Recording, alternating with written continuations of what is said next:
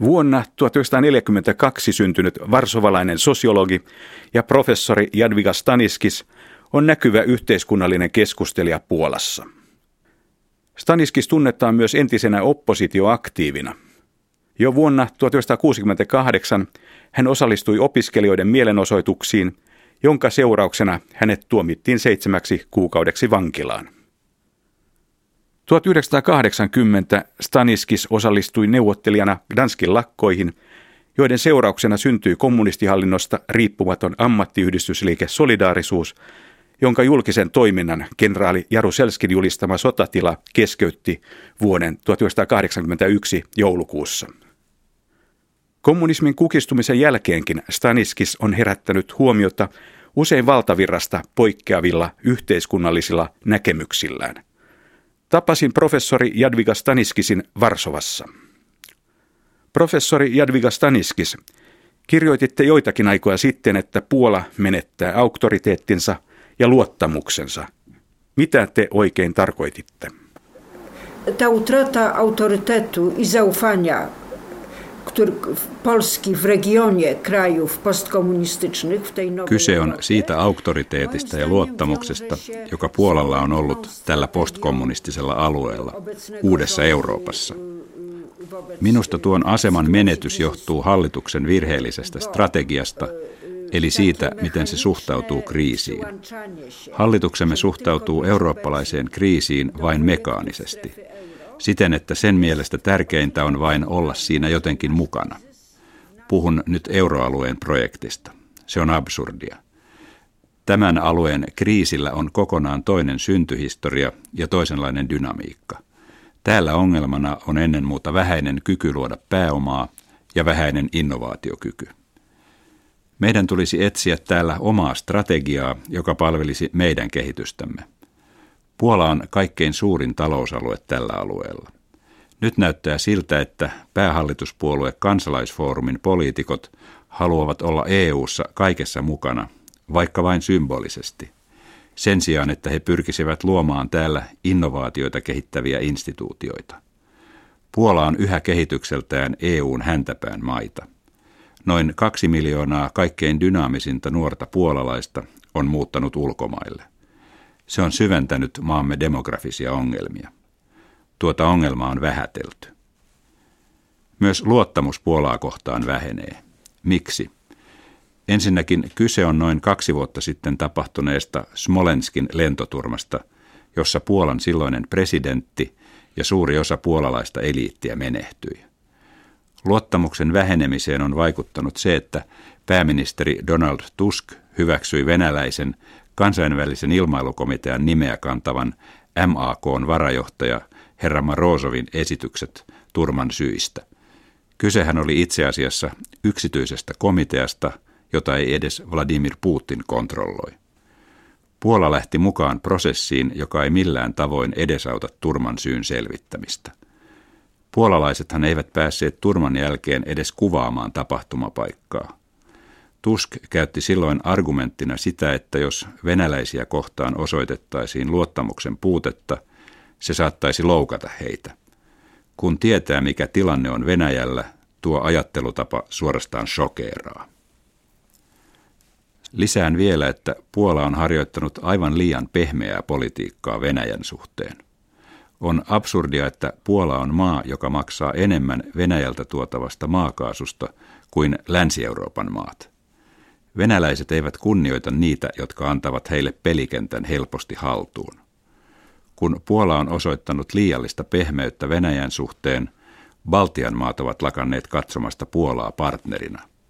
Se näkyi selvästi viime vuonna, kun Puola oli EUn puheenjohtajamaa ja kun huippukokous itäisestä kumppanuudesta pidettiin Varsovassa. Mikään tämän alueen maa, Virosta Bulgariaan, ei halunnut allekirjoittaa sitä Puolan valmistelemaa julkilausumaa. Puola on menettänyt auktoriteettinsa, koska se on liimautunut euroalueen kylkeen sen sijaan, että se olisi etsinyt omaa malliaan, joka olisi vastannut maamme kehitysvaihetta ja Puolalle ominaista kriisiä. Nyt on käynyt niin, että Puola on joutunut eristyksiin. Puhutaan, että Puolalla on hyvät suhteet Venäjään, mutta se on harhaa. Se on harhaa, sillä mikäli ne suhteet olisivat hyvät, niin Smolenskin lentoturman tutkimukset olisivat näyttäneet aivan toisenlaisilta. Olisimme saaneet Venäjältä lentokoneen hylyn ja mustat laatikot. Mitä sitten tulee kaasun hintaan, niin kuten jo sanoin, Puola sai aikaan hyvin pitkäaikaisen sopimuksen, joka on paljon epäedullisempi kuin mitä Länsi-Euroopan maat ovat Venäjän kanssa sopineet. Esimerkkejä on lisääkin. Muistan, kun pääministerimme Donald Tusk sanoi Smolenskin lentoturmatutkimuksista jotain kärkevämpää Brysselissä, niin jo seuraavana päivänä venäläiset julkaisivat ensimmäisen versionsa omasta raportistaan, jossa he eivät ainoastaan paisutelleet empiirisiä tosiasioita, vaan he myös lisäsivät mukaan uhrien tuskanhuutoja. Joka kerta kun Tusk on yrittänyt ottaa lisää talutushihnaa Putinilta, se on johtanut välittömään rangaistukseen. Puolan ja Venäjän suhteet eivät ole hyvät, vaan ne suhteet ovat epäsymmetriset. Professori Staniskis, miten arvioitte puolalaisen median tilannetta? Vallitseeko täällä sananvapaus? Kysymys on monimutkainen. Yhtäältä lehdet ovat tietenkin monimuotoisia. On oikealla olevat oppositiolehdet Gazeta Polska ja Uvasam G, mutta maaseudulla tai pienissä kaupungeissa niiden jakelu ei toimi, eli niitä ei voi ostaa kioskeista. Pienemmillä paikkakunnilla on lakkautettu kioskeja ja kirjakauppoja. Lisäksi nuo lehdet jatkavat pääoppositiopuolue lain ja oikeuden virhettä. Kyse on siitä, että Symbolisessa mielessä täällä vallitsee mustavalkoinen asetelma. Kun päähallituspuolue kansalaisfoorumi puhuu kehityksestä, pääoppositiopuolue laki ja oikeus puhuu pysähtyneisyydestä. Kun päähallituspuolue puhuu suvereenista ja vahvasta Puolasta, pääoppositiopuolue puhuu täysin päinvastaista. Käytännön politiikassa erot puolueiden välillä ovat kuitenkin minimaaliset. Kyse on verbaalisesta ja rituaalisesta radikalismista – Konkreettisissa asioissa oppositio ei esitä vaihtoehtoja. Mitä sitten tulee julkisiin tiedotusvälineisiin, niin niiden kohdalla kontrolli on sataprosenttinen. Tietenkin olemassa on siinäkin suhteessa rituaaleja, eli ohjelmiin pyydetään mukaan toisenlaisia näkemyksiä omaavia ihmisiä, mutta ohjelmat tehdään siten, että lähtökohtainen näkemysten polarisaatio vie uskottavuuden. Tarkoitan tällä sitä, ettei erilaista – eli opposition näkemystä omaava, saa puhua syvällisesti ja tarkasti, vaan hänet asetetaan jo lähtökohtaisesti sellaiseen tilanteeseen, joka vain vahvistaa jo aiemman käsityksen siitä, että hän edustaa äärimmäisiä näkemyksiä. Näin on siis julkisen television kohdalla.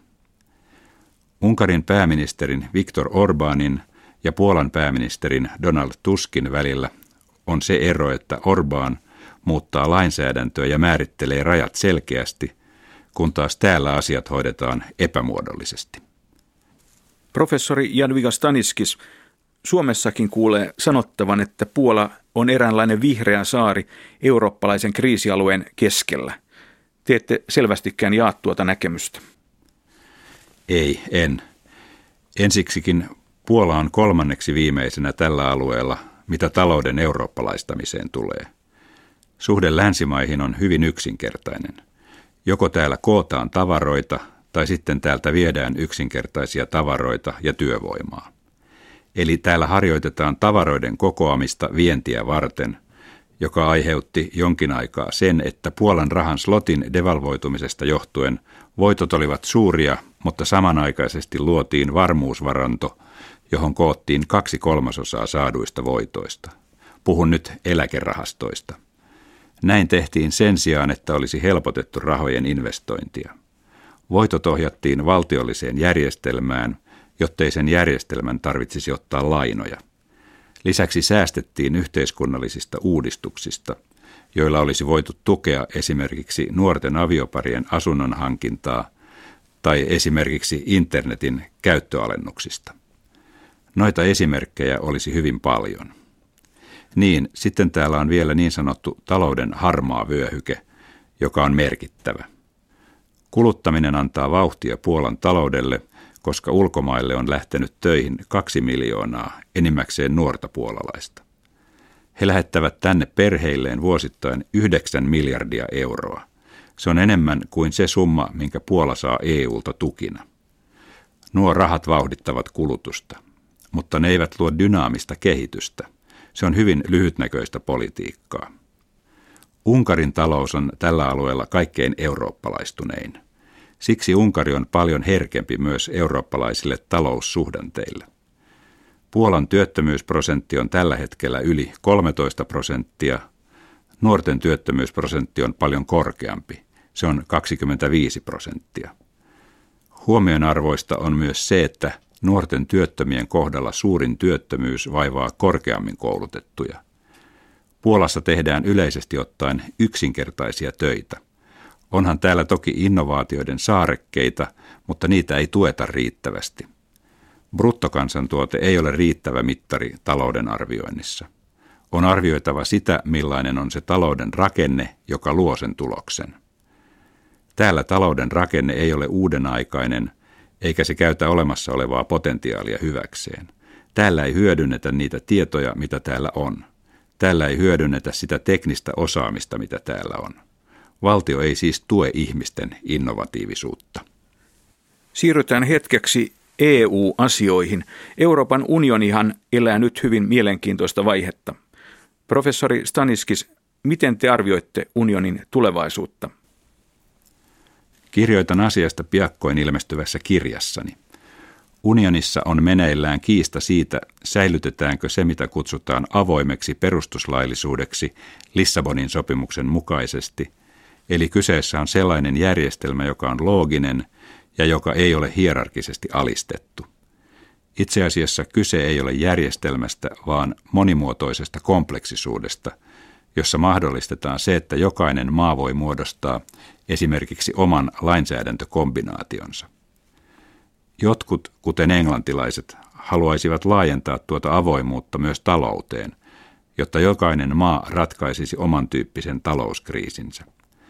Mutta olemassa on myös liittovaltion suuntaan vieviä projekteja, eli jotkut haluaisivat muuttaa EUn kompleksisuuden järjestelmäksi, jossa myös EU-parlamentti muuttuisi ylikansalliseksi puoluejärjestelmäksi, joka nimeäisi komission eräänlaiseksi hallitukseksi.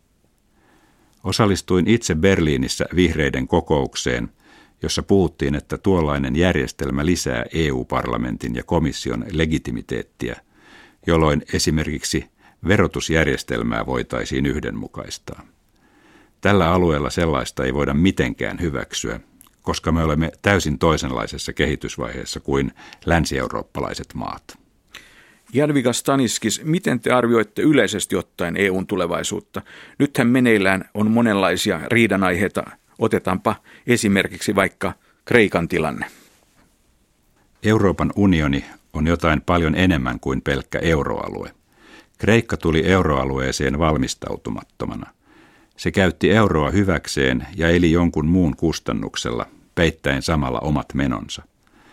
Se hinta, jonka se joutuu nyt maksamaan, on todennäköisesti suurempi kuin mitä se olisi maksanut, mikäli se olisi ajoissa palannut takaisin entiseen valuuttaansa.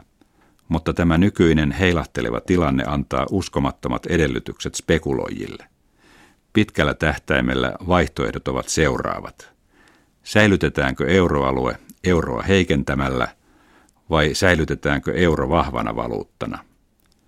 Minusta tuntuu, että euro säilyy valuuttana, mutta ehkä euromaita on tulevaisuudessa vähemmän kuin nyt.